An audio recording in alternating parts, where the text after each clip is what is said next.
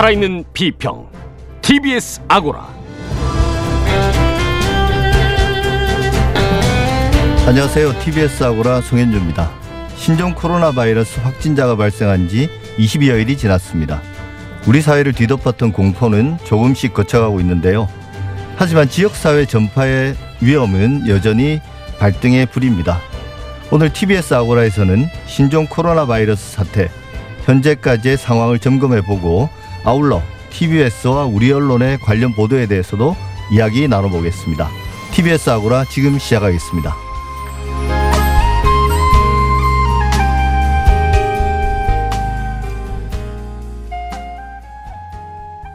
오늘 함께하실 분 소개드리겠습니다. 강양구 과학전문기자 어서 오십시오. 네, 안녕하십니까. 강양구입니다. 고재일 시사인 기자 여전히 함께합니다. 네, 안녕하십니까. 두 분 모두 건강하시죠? 네, 아무 이상 없습니다. 감염 걱정 안 하셔도 됩니다. 네. 뭐 저도 그렇습니다. 네, 강양구 기자는 작년 말에 뭐 책을 펴냈는데요. 하필 이번 사태가 터지면서 깜짝 놀랐다고 뭐 김지윤의 이브닝 쇼에서 그런 말씀을 하셨다고 하는데. 아, 예, 저로서는 굉장히 난감한 일이었는데요. 작년 12월 31일에 이제 제가 쓴 졸저 과학의 품격이라고 하는 책이 서점에 깔렸는데 예. 그날이 하필이면 중국 정부가 WHO에 신종 전염병의 발병 사실을 보고한 날이었어요. 예. 그 책에서 중요하게 새로운 신종 바이러스가 생겨나서 우리 인류를 위협할 수 있는 가능성에 대해서 제가 약간 목소리를 높였었거든요. 예. 예, 뭐 많은 전문가들이 그 신종 바이러스가 출현할 가능성에 대해서 예견을 했었는데 또 하필이면 그런 내용을 담은 책이 딱 그 시점에 나와가지고 여기저기서 약간 화제가 되었습니다. 근데 뭐 그게 난감할 일은 아니지 않습니까? 저 난감한 사람 전데요. 예. 그러니까 강양구 기자님은 그런 그 신종 이제 바이러스를 경고한 성견지명을 보여주셨고, 예. 저는 이제 기자일 하다가 좀 여행 쪽에 좀 관심이 있어서 여행자들의 이제 플랫폼 그걸 이제 구축하는 작업을 올해 이제 본격적으로 시작하려고 하고 있는데 지금 이런 이 신종 코로나 바이러스에 가장 직격탄을 맞는 곳이 여행업계거든요. 그래서 제가 이사를 가려고 했는데 그 도시가 지금 불타는 모습을 지금 지켜보는 심정입니다. 예, 예, 고 기자님 그러니까 생업에 지금 지장을 받고 계신 거네요. 예. 그 뭐 강양구 기자님의 말씀은 성견지명으로 저희들이 이해하면 될 것 같습니다. 오늘 두 분과 신종 코로나 관련 이야기 쭉 나눠볼 텐데요. 청취자분들도 방송 내용 들으시면서 궁금한 점 있으시면 문자나 카카오톡으로 의견 주시기 바랍니다. 아, 자고 일어나면 이제 신종 코로나 소식부터 우리가 확인하게 되는데요. 지금까지 상황을 한번 강양구 기자께서 좀 정리해 주시죠. 일단 가장 많은 분들이 궁금해하시는 게 아침에 일어나면은 밤새 또 확진자가 생긴 건 아닌지 네. 불안해하시는데. 다행히 지난 밤에는 확진자가 추가로 발생하지는 않았고요. 어제까지 국내 확진자는 24명입니다. 그리고 제가 세계와 중국 통계를 좀 살펴보고 왔는데 WHO에서 정리한 통계를 어제까지 살펴보면 지금 세계 전체 환자는 31,481명, 그리고 중국 환자는 거의 대부분을 차지하고 있습니다. 31,211명. 네. 그리고 사망자 중에서는 중국이 630명이고요. 그리고 다행스럽게도 중국 외부의 사망자는 아직까지 필리핀 1명, 홍콩 1명, 2명뿐입니다. 예. 그러니까 뭐 홍콩도 사실 중국의 일부분이니까 네. 필리핀에 1명 빼고는 없다라고 생각해야죠. 중국 외에서는 사망자가 발생하지 않은 거네요. 네. 예. 고재일 기자님, 근데 이제 우리가 본격적으로 이야기하기 전에 그 TBS가 신종 코로나 바이러스 사태를 어떻게 보도했는지도 좀 간략하게 정리해 주시죠. 네, 일단은 이제 TBS의 아침 종합뉴스, 정오 종합뉴스, 저녁 종합뉴스를 전체적으로 이렇게 봤을 때는 저는 좀 아쉬움이 있었습니다. 그러니까 네. 다른 언론에서 볼 수 있는 신종 이 코로나 바이러스 관련해서 나오는 어떤 보도들이 그냥 뭐 똑같이 중계되었고요.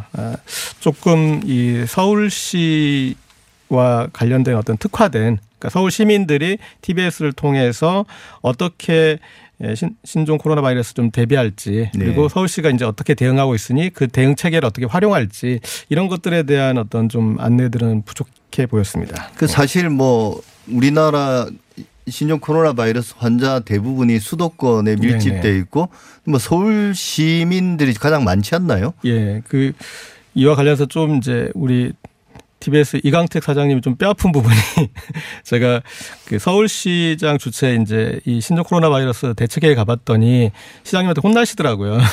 좀 적극적으로 네. 관련 이제 방송을 편성하라. 그래서 이제 편성을 하고 계시는데 그 제가 지켜보니까 좀 아쉬움이 있었는데 서울시는 또 서울시 자체 유튜브 방송을 하고 있더라고요. 그리고 TBS는 이제 그 또 자체 편성을 해가지고 하고 있는데 특집 방송을. 그런데 이 서울시는 이 대응 관련해서 신종 코로나 바이러스 대응 관련해서의 전문가들이 지금 밀집해 있는 곳인데 방송의 초보자예요. 네. 그런데 반면에 또 TBS는 방송은 프로지만 그 안에 그런 신종 코로나 바이러스 관련한 전문가들이 있는 건 아니거든요. 그러니까 예. 그런데 이걸 따로따로 하면 저는 서로 이쪽에서는 서울시에서 하는 거는 전파력이 부족하고 TBS에서 하는 거는 또 전문성이 좀 부족할 수 있는데 이걸 왜 같이 안 하는지. 그러니까 뭐 재단으로 독립해서 그런 경영의 어떤 독립은 필요하지만 이럴 때 서로의 장점을 발휘해서 전문가들이 이 TBS라는 채널을 활용해서 가장 그 지금 궁금해하는 내용들 그리고 좀 더 깊이 있는 내용을 다루는 그 방송을 그런 구조로 만들지 않는 거에 대한 좀 아쉬움이 있었습니다. 네. 뭐 방금 강양구 기자께서 정리해 주셨지만 뭐 조금 전에 들어온 속보에 따르면 후베이성에서 81명 사망자가 그다음에 중국 전역에서는 최소 717명 정도 된다고 그렇게 뭐 보도가 들어왔습니다. 네, 추가적으로 또 업데이트가 되었나 보네요. 예. 네. 뭐 고 기자님은 역시 거침이 없으시군요. 뭐 이강택 사장 언급하면서. 근데 아무래도 이제 서울시와 TBS의 협업이 이런 특히 재난 상태에서는 협업이 필요한데 그런 부분이 좀 부족하지 않았나 그런 지적을 하신 것 같습니다. 그럼 일단 그 TBS의 각 프로그램별로 좀 제법 흥미로운 그런 인터뷰들이 많았던 것 같은데요. 이거 듣고 계속 이야기 나눠보겠습니다. 오늘 안진걸의 암행어사 시간인데요. 중국 현지와 전문가를 차례로 연결해서 신종 코로나 감염증 더 자세히 살펴보도록 하려고 합니다. 먼저 첫 번째로요. 중국 우한대학교 유학생이십니다. 박승현 씨 연결되어 있습니다. 안녕하세요. 네, 안녕하세요. 네. 자, 지금 계신 곳이 어디 유학생인데 기숙사세요? 아니면 다른 뭐 댁에 계신 거예요? 저는 우한대 외국인 기숙사에서 생활하고 있어요. 현재 그러면 우한대학교 기숙사 안에 계신 거예요? 네. 네. 우리 교민의 무사 귀환을 도운 고마운 분 한 분 연결해서 당시에 긴급했던 상황 그리고 우한 현지 상황을 좀 들어보겠습니다. 정태일 호북성 한인회 사무국장 연결돼 있습니다. 안녕하세요. 안녕하세요. 네, 지금 아직 우한에 계신다고 들었는데요. 제가 좀 질문드리기 죄송하긴 한데 어떤 이유로 귀국하지 않고 남게 되셨는지 궁금합니다. 네, 일단 저 역시 이제 이 신종 코로나 바이러스 여파로 이제 한국을 가기를 희망했었지만 이제 저보다 더 간절하고 더 급박하신 이제 교민분들이 많은 걸로 확인이 돼서 이제 차마 저 혼자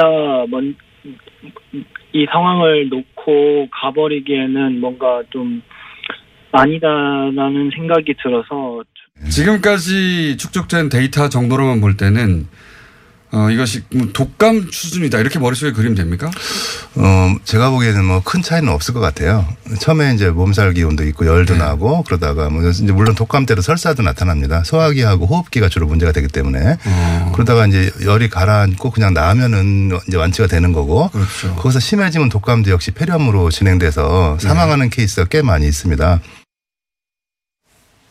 예, 1월 29일자 허리케인 라디오 박성현 우한대 유학생 그리고 2월 3일 김지윤의 이브닝쇼에서 방영된 정태일 호북성 한인회 사무국장 그리고 어제 2월 7일 김어준의 뉴스공장에서 방송된 조승현 인천 노련은장의 인터뷰를 차례로 들으셨습니다. 이 중에 파급력이 좀 컸던 건 어제 그 조승현 인천의료원 원장의 인터뷰 내용이었던 것 같습니다. 그래서 뭐 다른 언론에서 받아서 기사로 쓰기로 했는데요. 이 인터뷰 내용 어떻게 들으셨습니까? 네, 그 조승현 원장님 같은 경우에는 직접 환자를 치료해서 또 퇴원도 시켜본 경험도 있기 예. 때문에 그 임상 경험을 방송에서 잘 말해주신 것 같은데요. 이제 그 언론의 그 전파가 되는 과정에서 약간 오해를 받을 소지는 있었던 인터뷰였던 것 같습니다. 그 내용 자체는 전혀 뭐 문제가 없는데, 왜냐하면은 이게 이 질병 자체의 위험성과 그리고 그 질병에 걸린 환자의 임상이 어떤 식으로 이루어지는가는 약간 구분해서 이야기가 되어야 될 거거든요. 예. 그래서 이 조승현 원장님께서 방송에 나와가지고 인터뷰를 하시면서 강조를 했던 내용은 질병에 걸리더라도 마치 독감 환자들이 적절한 치료를 받으면은 완치가 될 수 있는 것처럼 그렇게 무서워할 필요는 없는 것 같다라는 임상 경험을 통한 말씀이시고요. 근데 또 이제 어떤 분들은 이게 독감과 비교할 수 없을 정도로 상당히 심각한 질병이기 때문에 우리가 경각심을 가져야 된다라는 전문가들도 있으시잖아요. 근데 그분들의 예. 말씀도 틀린 게 아닌 게, 현재까지는 독감보다 전파력이 굉장히 높아요. 그렇죠. 네, 전파력이 예. 굉장히 높습니다. 그러니까 전파력이 독감보다 훨씬 높기 때문에 예를 들어서 똑같은 사람보다 훨씬 더 많은 사람들이 전염이 되고, 그러면은 그 전염이 된 것에 따라서 이 사망자 수가 늘어날 수가 있잖아요. 예. 그런 것들을 전문가들이 무서워하는 거거든요. 예. 근데 이제 그런 부분들이 좀 세심하게 그 구분이 되어가지고 전달이 되지 않으면은 시민들 입장에서는 아, 이거 독감이랑 비슷한 병이라는데 왜 이렇게 정부에서 그리고 세계에서 난리를 치고 다들 불안해하지라고 생각하실 수 있으니까. 네. 네. 네. 저도 강양구 기자님 의견하고 거의 비슷한 의견인데, 그러니까 이 신종 코로나 바이러스에 우리가 대처할 때 이 스펙트럼이 되게 넓은 거거든요. 그러니까 실제 그 이제 이 확진자가 되었을 때, 그때는 이 조승현 원장님의 그 말씀을 참고할 필요가 있어요. 그러니까 이게 정말 갑자기 그럼 내가 죽는 건가? 뭐 그리고 이 사람을 이제 이 사람이 거쳤던 모든 공간에 있는 사람들이 엄청난 위험에 처한 것인가라고 했을 때는 임상 경험을 바탕으로 증상이 이 정도 나타나고 예. 그리고 거기에 이제 사망자 비율이 뭐 메르스나 사스나 이런 거 비교했을 때 이 정도니까 그렇게 걱정하실 건 아니다라고 이렇게 말씀해 줄 수 있는 부분이 있고요. 그렇지만 말씀하셨듯이 이런 지금 이제 전파성이 강한 걸로 나타나고 또 변종이 계속 나타나서 그런 부분이 앞으로 발생시킬 수 있는 위험에 대해서 예. 그 부분에 그 위험이 어느 정도 지역 감염이 됐을 때 어느 정도 위험이 있을 수 있는 그 부분은 충분히 우리가 우려해야 될 부분이고, 그리고 이번에 어떻게 보면은 조금 대응이 지나칠 수도 있더라도 다음에 이거보다 더 강력한 그런 어떤 전염 질환에 대한 어떤 대비 참아서 충분히 우리가 그 사회적 비용을 치르고라도 한번 이제 시스템을 구축할 필요가 있는 상황이죠. 예. 네, 제가 그 이제 그 청취자분들을 위해서 숫자로 간단하게 예를 들면은, 이제 독감 같은 경우는 치사율 기준으로 따지면은 이제 1,000명 중에 1명이 보통 생명을 잃습니다. 불운하게도. 예. 그런데 이 현재까지 나온 이 신종 코로나 바이러스 같은 경우는 1,000명이 감염이 되면 20명이 목숨을 잃어요. 그러니까 똑같은 전파력이라고 한다면은 독감보다는 신종 코로나 바이러스가 훨씬 더 무서운 거죠. 이제 그렇기 때문에 이걸 빨리 잡지 않으면은, 특히 보건의료 체계가 열악한 외국까지 눈을 돌려보면 아프리카 같은 곳에 이런 것이 퍼지면은 굉장히 많은 희생자들 나올 수 있기 때문에 예. WHO가 비상사태도 선언한 예. 것이고, 더 이상 세계 전역으로 확산되지 않도록 굉장히 경각심을 가져야 된다고 목소리를 높이고 있는 것입니다. 예. 시간이 좀 지나면서 그런 어떤 데이터들이 쌓이고요. 네. 그래서 뭐 조심스럽지만 그 의료인들, 의료 전문가들도 예측들을 좀 내놓고 있는 것 같아요. 그래서 저희들이 전문가 연결해서 좀 말씀을 더 나눠보겠습니다. 이재갑 한림대 강남성심병원 감염내과 교수님 연결되어 있습니다. 안녕하세요, 교수님. 예, 안녕하세요. 예, 예.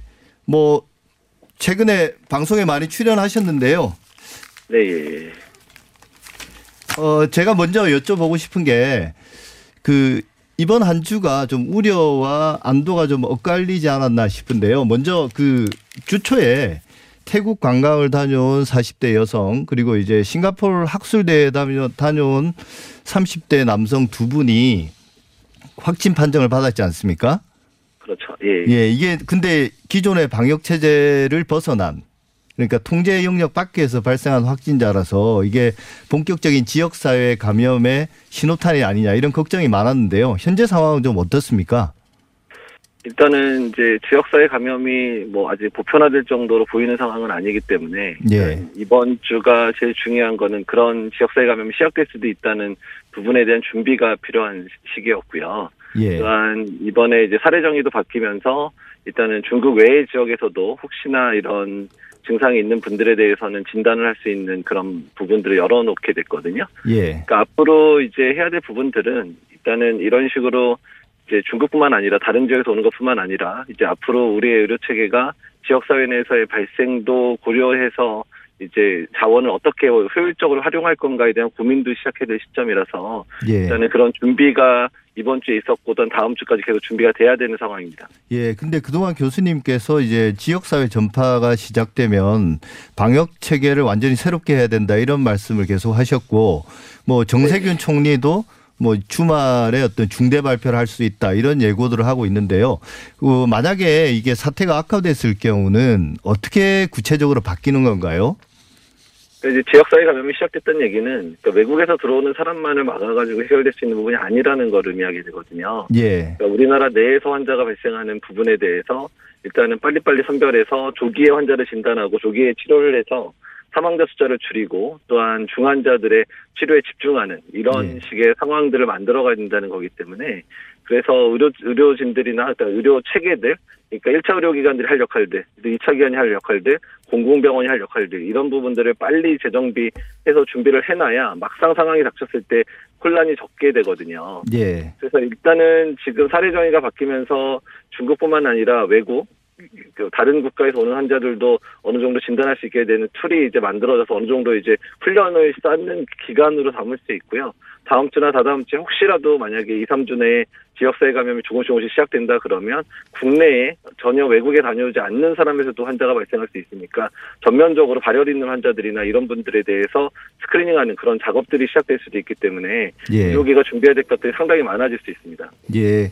그럼 뭐 관련해서 그 진단 키트가 지금 지역 이제 의료기관에 광범위하게 이제 배포가 됐고 본격적인 진단이 시작됐다고 하는데요. 어느 정도 검진을 받으셨나요? 지역에 계신 분들이? 일단은 뭐 숫자가 어제부터 시작된 거였기 때문에 어제는 그 조심스러워서 주로 전화로 문의하는 상황들이 많아서 예. 그 진단이 되는 병원들의 응대 전화들이 뭐 마비가 될 정도로 전화가 좀 많이 온 상황이고 예. 일단은 그래도 국민들이 차분하게 계셔서 그래서 꼭 필요하신 분들이 어저께까지는 이제 잘 이제 검사를 뭐 병원에 와서 진단받고 이랬고요. 또 병원급들은 사실 완전히 세팅된 게 아니라 월요일 정도부터 본격적으로 검사가 또 시작되기도 합니다. 예. 병원소들은 이미 시작됐지만. 근데 다만 지금 진단이 가능한 병원이라고 했던 기관이 아직 몇 개 되지 않거든요. 156개 기관, 보건소 한 120개, 병원급 한 50개 정도만 뜨기 때문에 아직 숫자가 좀 모자른 상태여서요. 예. 일단은 보건소급에서는 다 가능하도록 빨리 재정비를 해줘야 경증 환자들이 그쪽에서 해결을 받아야 되는 상황이고요. 예. 입원이 필요한 환자들 같은 경우는 병원급의 선별진료소 통해서 진단받고 입원도 필요할 수 있기 때문에 빨리 이제 보건소하고 일선 의료기관의 역할을 빨리 조정해서 그 일들이 이루어져야 다음 주에 원활하게 그런 진단 과정이 이루어질 것 같습니다. 예. 그래서 한편으로 조금 안도가 되는 소식은 어제 인천의료원장 오승현 원장 인터뷰도 그랬고 또 국립중앙병원 의료원에서 확진자들을 치료해온 의료진들의 합동 브리핑이 있지 않았습니까? 네. 예. 거기서 이 신종 코로나 바이러스가 초기에 예상했거나 두려워했던 것만큼 강력하진 않다. 이러면 이제 치명률, 보통 우리가 치사율이라고 하는 그것도 생각보다는 좀 낮은 편이고 뭐 실제로 이제 어느 정도인가요? 그 지금 뭐 결국은 추정할 수밖에 없는 건데요. 사실 이제 그 부분은 우리가 이제 잘 구분해서 생각을 해야 되는데, 예. 그러니까 지금 중국 내에서 우한이나 후베이에서 환자 발생 숫자가 엄청나고, 그다음에 사망자가 대부분 후베이하고 우한에서만 나오고 있거든요. 예. 그 외의 지역에서 사망자 숫자도 적고, 또 그 외에 또 외국에서 진단된 사람 중에서도 뭐 필리핀에서 사망한 분, 홍콩에서 사망한 분 빼놓고는 이제 사망자가 적다는 얘기는. 이미 우한이나 후베이는 의료적인 자원이 이미 이제 고갈이 돼서 그 그렇죠. 안에서 중환자 치료를 할 수 없는 상황이 됐다는 걸 의미합니다. 그래서 조기 진단하고 조기 치료하면 어떻든 가능성이 높아진다는 걸 의미하는데 그 부분도 우리나라 내에서 적용을 한다면 우리가 발생하는 환자 숫자를 적게 잘 유지를 하면서 조기 진단에서 빨리 치료를 해드리면 큰 문제 없이 환자분들이 회복될 거라는 걸 예상을 하지만 만약에 우리 의료체계가 감당할 수 없는 숫자의 환자가 발생하기 시작하면 우리도 우한과 후베이 같은 상황이 될 수도 있다는 것을 또 암시할 수 있기 때문에 그만큼이나 우리가 철저히 준비를 해야 된다는 걸 말씀드리는 겁니다. 예. 또 하나 이제 좋았던 소식은 바이러스 분리가 성공돼서 뭐 치료제 개발의 길이 이제 열렸다라고 이야기하는데 이건 언제쯤 가능할까요? 일단은 이제 바이러스를 분리한 것 자체는 큰 의미가 있습니다. 왜냐하면 모든 연구의 시작은 바이러스가 분리돼야 시작될 수 있는 부분이 많거든요. 예. 특히 백신을 개발하기 위해서도 바이러스가 필요하고 어떤 치료제를 검증하기 위해서도 바이러스가 필요하기 때문에 일단 이제 시작이라고 보시면 되고요. 일단은 치료 물질 같은 경우는 기존에 조금이라도 효과가 있을 만한 약들을 이 살아있는 세포에 이제 주입된 바이러스에 투여해서 실제로 억제가 되는지 이런 연구부터 시작할 수 있거든요. 그래서 일단은 뭐 좋은 상황이긴 하지만 이 부분에 대한 연구들이 돼서 치료제가 실제로 환자한테 쓰기까지는 상당 시간이 걸릴 거고요. 백신은 더 많은 시간이 걸릴 것 같습니다. 예. 교수님 마지막으로 청취자 질문 하나 드리겠습니다. 1631님의 질문인데요. 독감이 1000명당 1명, 그러니까 0.1%죠. 그리고 네. 지금 신종 코로나 바이러스가 1000명당 20명이면 2%인데요. 사스와 메르스 사망자의 치명률은 어느 정도였나요? 사스 같은 경우는 한 8,000명 발생해서 770여 명인가 사망해서 한 9.6% 정도가 얘기가 되고 있고요. 예. 메르스 같은 경우는 이제 중동 지역 같은 경우는 거의 40% 육박을 하고, 예. 2015년 한국 같은 경우는 20% 정도로 보고 있었거든요. 예. 이 사망률 자체도 그 나라의 어떤 의료 시스템과 관련된 부분이 많이 좌우를 합니다. 그렇죠. 예. 그래서 뭐 우리나라 같은 경우는 뭐 중국이나 아니면 중동보다는 우리나라 그때 존스홉킨스 대학의 뭐 조사에 따르면 9위를 기록했다고 하는데요. 의료 체계가. 네. 예. 뭐 이런 걸 예방할 수 있는 능력들은 어느 정도 잘 갖춰져 있는데 예. 어쨌든 많은 수가 발생하는 상황이 되면 어느 의료 체계도 감당을 못 합니다. 예. 그 부분에 대해서 철저히 준비가 필요하다는 겁니다. 예. 오늘 말씀 감사드립니다. 지금까지 이재갑 한림대 강남성심병원 감염내과 교수였습니다. 감사합니다. 감사합니다.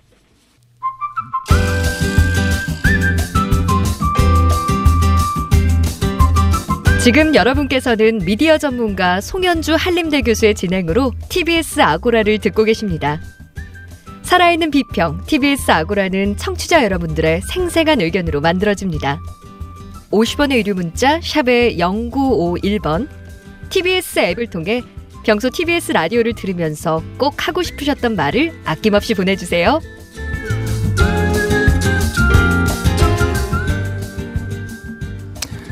강양구 과학전문기자, 고재일 시상기자와 함께 신종 코로나 바이러스에 관한 이야기 나누고 있습니다. 좀 본격적으로 언론 보도에 대해서 좀 이야기해 보겠는데요. 좀 한시를 다투는 상황, 매일매일 업데이트되고 시간마다 업데이트되는 상황이다 보니까 좀 확인되지 않은 그런 허위 뉴스들, 가짜 뉴스들이 마구 쏟아지고 있는데 이게 퍼지는 속도가 정말 과거 사스나 메르스 사태와는 또 다른 것 같습니다. 이게 뭐 유튜브나 SNS 같은 것 때문에 그런가요? 어떠십니까? 일단은 뭐 그런 국민들의 공포심 자체가 예. 이 사안에 대해서 본인들의 좀 공포심을 가지고 바라보고 그래서 내가 공포를 갖는 게 이거 봐 맞았잖아라고 그런 이제 확증 편향을 하는 그런 이제 정보를 선별적으로 좀 수용하고 있는 것 같습니다. 특히 SNS를 통해서 그런 이제 뭐 언론사에 이게 정보 보고다 하는 식으로 그런 이제 찌라시들이 유포되고 있는데 그게 나의 공포심을 합리화하는 이제 그런 식으로 해서 이해해서 이 사안에 대해서 좀 이제 왜곡되고로 이해하는 이제 그런 방식이 나타나고 있는데 이것과 관련해서 이따 좀 언론 보도의 문제를 좀 지적하자면 먼저 간단하게 엎자면 이 우리 가짜 뉴스와 오보가 어떻게 다른 거냐면, 그러니까 오보도 틀린 뉴스잖아요. 가짜 뉴스도 틀린 뉴스고, 그런데 오보는 의도성이 없을 때, 그러니까 그렇죠. 우리가 전달하는 과정에서 부주의로 잘못 전달했을 때 오보라고 하는 것이고, 가짜 뉴스는 의도가 있는 거거든요. 일정한 방향에 대한. 그래서 조작이죠. 조작. 그렇죠. 네. 거기에서 그 의도로 나타나는 게 사실은 중국인 혐오예요. 그러니까 그런 그 중국인 혐오라는 그 의도를 가지고 일관성 있게 여러 방면의 가짜뉴스가 등장하고 있고 또 이게 이제 조금 이따가 더 얘기하겠지만은 그게 정치권에 넘어가서 아, 그런 중국인 혐오를 우리가 정치적으로 이용할 수 있겠구나. 그래서 예. 지금 이 중국인 혐오로 중국인을 막아야 된다라는 식으로 주장을 하면은 현 정부가 상당히 난감하겠구나. 그러면 우리는 한번 한번 그걸 정치적으로 이용해보자 하는 그런 세력까지 이게 일관적으로 연결되는 이 메커니즘이 지금 문제인 거죠. 예. 관련해서 제가 강양구 기자께 좀 여쭤보고 싶은 게, 우리가 이제 중국 관련해서는 중국 사람들이 이제 입국 금지를 시켜야 된다는 게 초기부터 계속 주장해 왔습니다. 그게 이제 중국뿐만 아니라 태국, 일본 이런 쪽의 경우에도 여행객들에서 환자가 발생하면서 그 주장이 조금 힘을 잃긴 했는데요.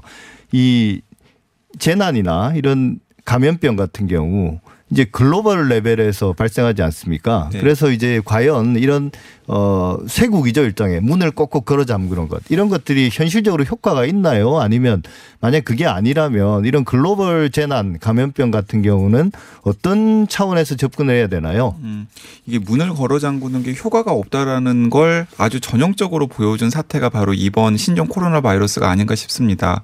예를 들어서 처음에 중국이 아니라 다른 나라에서 신종 코로나 바이러스가 생겼다면은 저는 양상이 이렇게 흘러가지 않았을 거라고 생각을 하거든요. 예. 예, 지금 중국 내에서 굉장히 대량 감염자와 대량 사망자가 나오고 있는 중요한 이유는 무엇이냐면, 이제 중국의 후베이성 정부가 최초의 바이러스에 대한 정보를 투명하게 공개하지 않았고, 그렇기 때문에 전 세계 보건의료 체계가 조금 일찍 대응할 수 있었던 시점을 놓쳤던 게 지금 중국에서도 저지경이 되고 전 세계가 이 신종 코로나 바이러스 때문에 걱정을 해야 되는 상황으로 온 것이거든요.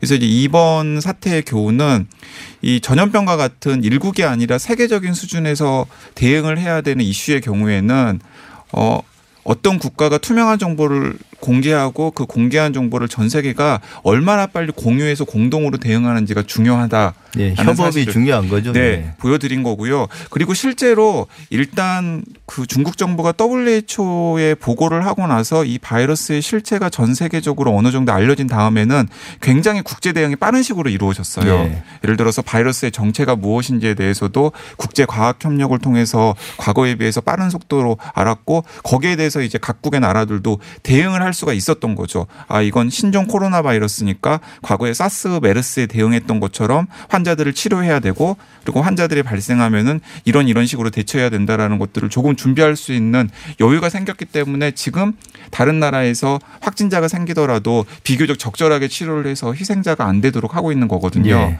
이제 이런 점들을 고려하면은 자꾸 막고 그리고 정보 교류를 차단하고 이런 것들이 과연 중장기적으로 봤을 때 적절한 대응인지에 대해서는 이번 사태를 지나고 나서 진지하게 한번 점검을 해봐야 될 것 같습니다. 예, 그러니까 뭐 1차적으로는 사실 중국 정부의 잘못을 우리가 따지지 않을 수 없는데, 근데 중국 정부가 그런 것들을 공개하고 나서부터는 국제 간 협력을 통해서 이게 문제를 그나마 대처할 수 있지 않았나. 그래서 이제 이런 글로벌 위기 같은 경우는 결국은 그게 적성 국가든 경쟁 국가든 뭐 아니면 이제 우방 국가든 협력이 가장 기초가 돼야 된다는 그런 말씀이었던 것 같습니다. 네. 예. 제가 그 고재열 기자님 말씀을 받아가지고 약간만 더 첨언을 하자면은 그 혐오 문제도 마찬가지라는 생각이 듭니다.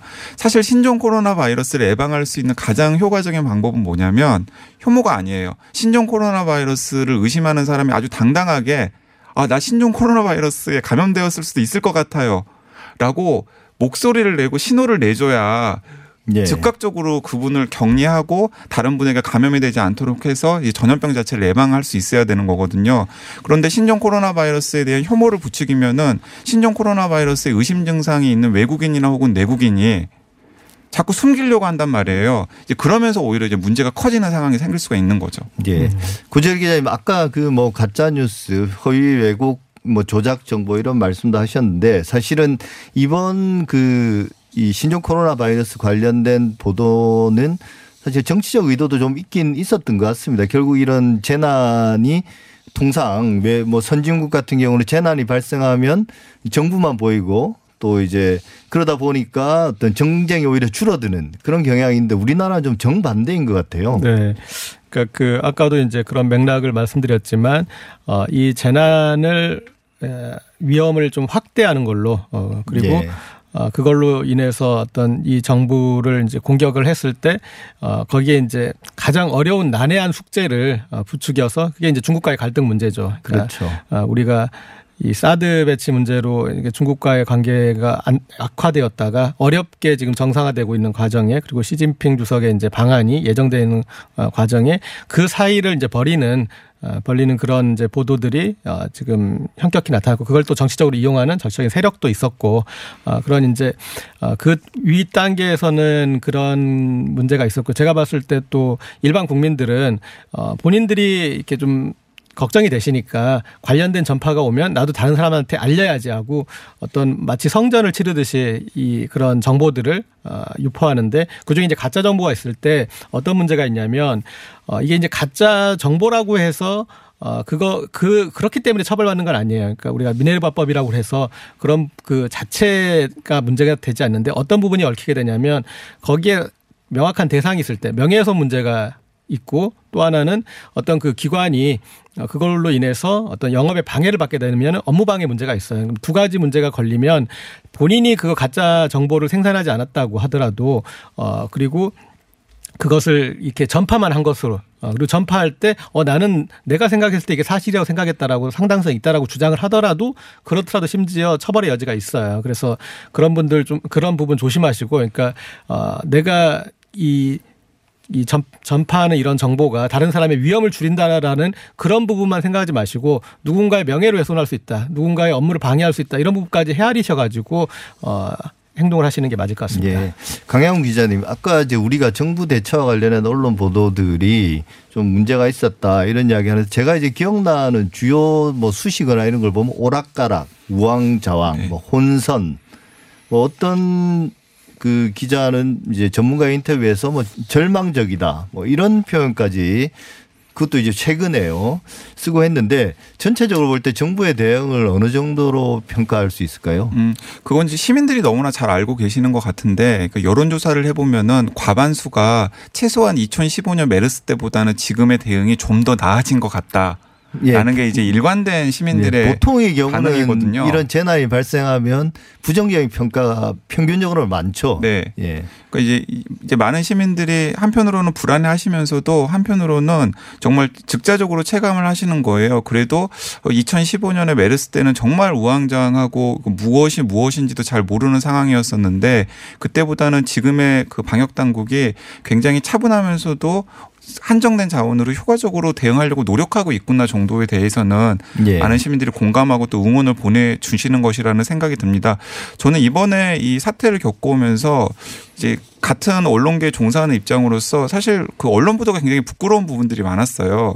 이제 많은 분들이 가짜뉴스 같은 것들을 지적을 하지만은 사실은 가짜뉴스의 그 진원지 역할을 언론이 많이 했었거든요. 예. 그럴 수밖에 없었던 게, 이 바이러스 자체가 신종이기 때문에 과학계에서조차도 확인되지 않은 연구 결과, 검증되지 않은 연구 결과들이 이제 계속해서 논문이라든가 뉴스로 쏟아지면은, 제가 생각하기에는 이 재난 상황에서의 책임 있는 언론이라면 그걸 그대로 보도하는 것이 아니라 교차 검증을 하고, 예, 그리고 이 보도가 나갔을 때 시민들에게 미치는 혼란이나 영향 같은 것까지를 따져본 다음에 저는 내보내는 게 진짜 제대로 된 언론의 자세라는 생각이 들고, 그런 재난 저널리즘이 특히 필요한 시점이라는 생각이 드는데, 정말 마치 그 정치인들의 말을 전달하는 것처럼 이 중구난방으로 나오는 신종 코로나 바이러스에 대한 확인되지 않은 정보들을 언론이 필터링 없이 그대로 시민들에게, 예, 전달을 했고, 그 과정에서 시민들은 여기서는 이렇다고 하는데 저기서는 또 저렇다고 하는데 나는 도대체 누구를 믿어야 되지 하면서 더욱더 혼란스러워지는, 그러니까 보도의 양은 늘어나고 정보의 양은 늘어났는데 정작 그 정보를 접하는 시민들은 오히려 더 혼란스러워지는 상황을 언론이 저는, 예, 만들었다는 생각이 듭니다. 그래서 저는 이 사건을 계기로 해서 이 재난 저널리즘이라는 것이 어떤 식으로 구축이 되어야 되는지에 대해서도 언론계 내부에서도 굉장히 좀 자성을 해야 되겠다는 생각이 듭니다. 네, 그 갈팡질팡, 오락가락, 언론 보도죠. 지금 문제는 이제 그런 것 같고, 그다음에 그게 정파성 문제가 있어서 사실은 이제 어떤 이 국가적인 위기를 큰 선거를 앞두고, 예, 처했을 때 대부분의 경우에는 그게 사실은 여권의 호재거든요. 그러니까 그 위기 상황이 되면은 그 극복하기 위해서 어떤 리더십에 집중되게 되고, 그리고 그것에 인해서 어떤 그 이 현재 시스템을 좀 보호하는 쪽으로 투표 성향이 나타나서 그렇기 때문에 야당에서는 이 사건을 최대한 어떤 이제 무능 이슈와 그다음에 또 중국과의 갈등 문제로 하려고 하는 것 같습니다. 예, 우리가 이제 흔히 중계식 보도, 따옴표 보도 이런 게 문제점들을 이야기하는데 이게 재난 상황에서는 이게 더 심각하지 않을까 그런 생각을 합니다. TBS 앱으로 그리고 또님. 이런 말씀 전하셨네요. 정치하는 사람들 좀 단속해야 합니다. 그 사람들은 허위사실 이런 거 처벌 안 하나요? 언론도 마찬가지죠. 이런 말씀해 주셨는데요. 지금 상황을 잘 반영하신 의견이라고 보고요. 조금 더 정치인들이나 혹은 이제 언론들이 좀 조심하고 또 정확한 정보, 확인된 정보를 전달하기 위해 노력해야 될 것 같습니다. 이런 위기 상황이 이제 정쟁으로 치닫는 그런 가장 이번에서 가장 눈여겨볼 부분은 처음에 이제 교민들 이송하고 그분들을 어디에 수용할 것인가 관련해서 이제 한 언론이 중앙일보였죠. 마치 단독 보도로 천안으로 결정됐다가 다시 이제 진천으로 옮기고 이런 과정에서 이 지역 갈등까지 유발되는 그런 사태가 있었는데요. 그렇죠. 그러니까 제가 아까 말씀드린 의도를 가진 오보일 때 가장 나쁜 뉴스가 된다고 했지 않습니까? 그리고 그 편견을 가지고 접근한 뉴스였고 거기에 이제 그런 오보도 있었고 그런 내용으로 결국은 이제 갈등과 정쟁을 불러일으킨 이제 그런 보도라 문제였는데 우리가 그 교민 이송 관련해서는 이제 처음에 저런 부분도 생각할 수 있습니다. 그러니까 다른 나라들도 자국의 이 교민들을 보호하기 위해서 그런 조치들을 하고 또 그 데려온 자국의 국민들도 있는 일반 국민들과 격리해서 어떻게 이제 할 것인가 그런 이슈들이 진행되는데 거기에서 우리나라 정부가 했던 방식이 다른 나라와 비교했을 때 제가 봤을 때는 특별히 잘못하거나 그런 부분은 없는 것 같고요. 예. 그리고 그러면 이제 우리 국민들을 거기다 놔둬야 하느냐. 놔두면 그럼 그분들은 거기 앉아서 그냥 가만히 있겠습니까? 그러면은 자기 방식으로 어떤 식으로든 귀국을 할 것이고 그러면 그분들은 격리가 되지 않고 자가격리 정도는 할 수 있겠지만은 그러니까 우리가 파악도 쉽지 않고 대처도 쉽지 않거든요. 그런데 우리가 길을 만들어줘서 그분들이 거기에 동의를 해서 같이 이주 격리를 하는 거지 않습니까? 이제 그런 방식을 만들 때 어떻게 사회적 합의를 만들어가느냐 그게 되게 중요한데 그런 부분들이 제대로 좀 언론에서 그거는 같이 길을 만들어줘야 되는데 좀 안타까웠고 거기 좀 이제 그 전에 있던 보도 중에 저는 좀 약간 좀 이게 그 기자가 자랑할 일인가라고 생각이 들었던 게 일간지 기자분이 거기서 이제 탈출을 하셨어요. 우한시에서 탈출을 하셨는데 그 탈출기를 기자였죠. 네, 쓰셨는데 저는 이런 표현 좀 그렇지만 그분이 기자 맞는지 싶었어요. 왜냐하면 기자가 거기서 지금 상황이 발생하고 있는데 먼저 도망친 거잖아요. 표현이 좀 그런가. 근데 제가 봤을 땐 도망친 거예요. 뭐냐면 우리 교민을 시키기 위해서 오는 이제 그런 그 수송이나 이런 과정들이 예측되잖아요. 그럼 현지에서 그걸 받아서 취재를 하고 그리고 거기서 기자 떼놓고 갈까요? 아니잖아요. 같이 타고 갈 수 있는데 거기서 그렇게 먼저 도망치고 그거를 자랑 삼아서 그렇게 기사로 쓸 수 있는지 그리고 저는 그분이 돌아오셔가지고 지금 2주간 격리되고 있는지 다른 교민들처럼 격리되고 있는지 의문이 드는데 어쨌든 이 신종 코로나 바이러스 과정에서 우리 언론의 갈팡질팡 우왕좌왕 그런 보도 그리고 거기에 악의까지 담아서 하는 그 단면이었다고 봅니다. 예, 저는 관련해서 저도 한 말씀 드리면 그런 것들이 결국 이제 중국인에 대한 혐오나 이런 걸 넘어서 가지고 중국 교민에 대한 혐오까지로 이제 퍼지는 걸 최근에 좀 봤거든요. 그래서 이제 그 사람들 중국에 사는 사람들이고 거기서 좋아서 이제 정착한 사람들이니까 그 사람들 중국 사람들 아니냐 이런 주장들까지 있고요. 그게 이제 우리가 평소에는 우리 언론들이나 이런 데서 한민족 네트워크 이런 이야기 하면서 이제 전 세계적인 우리 교민들의 어떤 네트워크가 국익에 도움이 된다 이런 이야기 하다가 이런 순간에 그런 이야기를 하는 것들이 참 모순적이다라는 그런 생각도 들었고 또 한편으로는 좀 서글펐습니다. 실제로는. 그리고 이제 지금 최근에는 또 어제 나왔던 보도는 이 국가가 전 세계를 또 추가로 보내서 중국 국적의 이제 교민과 교민들의 가족이죠. 이런 분들을 수송할 계획들을 좀 세우고 있는 모양인데 아직 진척은 안 됐는데 그게 이제 또 새로운 갈등의 씨앗이 되는 거 아닌가. 또 SBS가 그걸 보도를 했더라고요. 단독으로. 그것도 좀 지켜볼 일인 것 같습니다. 청취자 반응 TBS 앱으로 가람과 희망님. 최악의 악성 바이러스는 가짜뉴스입니다. 처벌을 강화해야 됩니다. 예, 처벌 강화해야 되죠. 역시. 근데 뭐 이게 어디까지 처벌할 수 있을지 그것도 참 딜레마이긴 합니다. 강양구 기자님. 네. 이 과학 전문 기자로서 보실 때 우리나라 언론의 그동안 신종 코로나 바이러스 관련된 보도들 어떤 부분이 좀 아쉬웠다.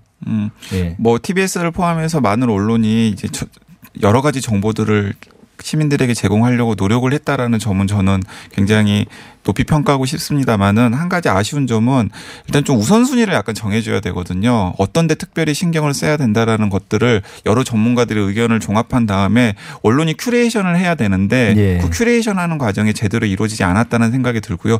특히 제가 아쉬운 부분은 손 씻기와 마스크의 관계예요. 많은 분들이 마스크가 1순위고 손 씻기가 2순위라고 생각을 하거든요. 그렇기 때문에 그 마스크를 구하기 위해서 뭐 엄청나게 많은 노력들을 기울이시고 그러면서 마스크 대란 같은 게 뭐 일어나기도 하고 그랬지 않습니까? 근데 저는 그것은 어느 정도는 방역 당국이 정보의 우선순위를 정리해 주지 않았고 또 그걸 또 언론이 그대로 답습을 하면서 생긴 혼란상이라고 생각을 합니다. 예를 들어서 미국의 CDC 같은 경우는 이렇게 지침을 내리는데 신종 코로나 바이러스에 걸리지 않기 위해서 시민들이 해야 할 일, 손 씻는 거예요. 네. 그리고 시민들이 굳이 하지 않아도 될 일, 마스크 착용입니다. 왜 그 말은 무슨 말이냐면은 신종 코로나 바이러스를 예방하는 가장 개인이 할 수 있는 최고의 방법은 손을 강박적으로라도 깨끗하게 씻는 것이라는 거죠. 이 흐르는 물에 네. 비누로 30초간. 그런데 이 마스크는 왜 굳이 착용을 하지 않아도 되냐라고 이야기를 하는 거냐면은 일단 첫 번째는 마스크는 증상이 있는 사람이 착용을 하는 것이지 증상이 없는 사람이 굳이 착용을 할 필요가 없고요. 왜 그러냐면은 증상이 없는 사람이 마스크를 착용하는데 그 마스크 착용 방법이라든가 이런 것들이 익숙하지 않기 때문에 오히려 얼굴에다가 손을 자주 대면은 그 손으로 인한 추가 감염이 생길 수가 있는 거거든요. 그 한 언론 보도를 보니까 1분에 사람이 이제 얼굴에 손을 가져가는 횟수가 평균적으로 26번 정도 된다고 그러더라고요. 네. 그래서 제가 다시 한번 강조를 드리면은 자꾸 이제 그 홈쇼핑이라든가 아니면은 그 인터넷 쇼핑에서 그 KF 숫자 높은 마스크가 계속해서 품절 사태가 벌어지고 구하기가 어려워지는데 그 KF 마크가 찍혀 있는 마스크를 굳이 구하실 필요가 없어요. 이제 많은 전문가들이 진짜인가요? 네, 많은 전문가들 그리고 방역 당국도 공식적으로 이제 엊그제 발표를 했었는데요. 일반 면 마스크로도 충분히 바이러스를 예방할 수 있기 때문에 네. 굳이 KF 마크가 찍혀 있는 보건용 마스크를 구하려고 노력하실 필요 없다라고 이야기를 했는데 이제 그런 정보들이 초기부터 좀 정리가 된 상태로 언론을 통해서 나왔으면 마스크 때문에 이렇게 많은 시민들이 불안해하고 또 마스크를 구하려고 막 이렇게 애를 쓰시는 상황까지는 가지 않았을까 하는 아쉬움이 듭니다. 아마도 뭐 저희 집만의 사정인지 모르겠으나 마스크가 마치 예전에 쌀 떨어질까 걱정하듯이 네. 그렇게 대부분의 집 사정이겠죠. 네. 예. 네, 그러실 필요 그런 걱정하실 필요 없다라는 겁니다. 네. 예. 손 씻기 잘하고 또 이제 가장 그게 1번이라는 거죠. 네, 손 씻기 잘하는 게 가장 1번이고 이제 사람들이 굉장히 많이 모이는 곳에 가면은 조금 꺼림칙하니까 마스크를 착용할 수도 있는데 타인을 위한 배려 차원에서 네. 그때 네. 착용하는 마스크는 굳이 그 KF 마크가 찍힌 보건용 마스크가 아니라 일반 면 마스크나 부직포 마스크로도 충분하다라는 겁니다. 예, 고재일 기자 마지막으로 좀 아쉬운 부분 네. 한번 정리해 그러니까 주시죠. 또 이제 손 씻기 얘기를 하시니까 또 손 세정제가 또 품절 사태가 예. 되더라고요. 그런데 전문가분들 얘기 들어보면 그거보다는 흐르는 물에 네. 흐르는 물에 씻는 게 그게 더 효과적인데, 그러니까 우리가 오지가 아닌 이상 대부분 그게 그런 손을 씻을 장소가 있잖아요. 그러니까 그런 하는 게 나은데 계속 더 좋은 세정제, 그러니까 알코올 함량 더 높은 세정제 이거 쓸데없이 집착을 또 하고 있는 것 같습니다. 이런 말씀 또 나가고 나면 또 한가한 소리 하는 거 아니냐, 뭐 아무리 주의해도 지나침이 없을 텐데 뭐 이런 이야기 하고 나면 또 사람들이 긴장을 늦추고 그런 비판도 항상 있어요. 네. 어제 그 인천 월요원장 그 인터뷰하고 나서도 마스크 관련된 논란들이 있었다면서요. 네. 그런데 그 주의를 기울이는 것과 어디에 주의를 기울이는 건 다른 거거든요. 그런데 많은 분들이 그 마스크에 주의를 기울이는 것보다는 손씻기에 주의를 기울이는 게 훨씬 더 예방 효과가 크다라는 게 전문가들의 합의이기 때문에 이제 그런 점들을 언론이 좀 더 강조점을 더 가지고 전달을 해줘야 되는 거죠. 예. 특히 뭐 공용 공간에 이제 좀 화장실이 좀 떨어져 있거나 그러니까 이런 스튜디오도 앞에 대기실에 세정제를 갖다 놓거나 이제 그런 이제 좀 것들이 생활화되는 게 차라리 낫죠. 예. 오늘 두 분과 함께 신종 코로나 바이러스 관련된 말씀 나눴습니다. 강양구 과학 전문 기자, 고재일 시사인 기자 두 분 말씀 감사합니다. 네, 감사합니다. 네, 감사합니다. 오늘은 정월 대보름입니다. 우리 조상들은 정월 대보름 달을 보면서 건강과 평안을 기원하고 새 농사를 시작했다고 합니다. 아프신 분들 하루빨리 건강 회복하시고요. 신종 코로나 바이러스도 어떤 식으로인지 빨리 진정돼서 우리 국민 모두가 안심하고 자신의 일에 집중할 수 있기를 기원하겠습니다. 흐린 날씨가 개서 저녁 때쯤에는 충분히 보름달을 볼 수 있다고 그렇게 일기예보가 나왔는데요. 모든 분들 보름달 꼭 보시기 바랍니다. TBS 아고라 오늘은 여기까지입니다. 저희들은 다음 주 토요일 오전 8시 6분에 다시 찾아뵙겠습니다. 감사합니다.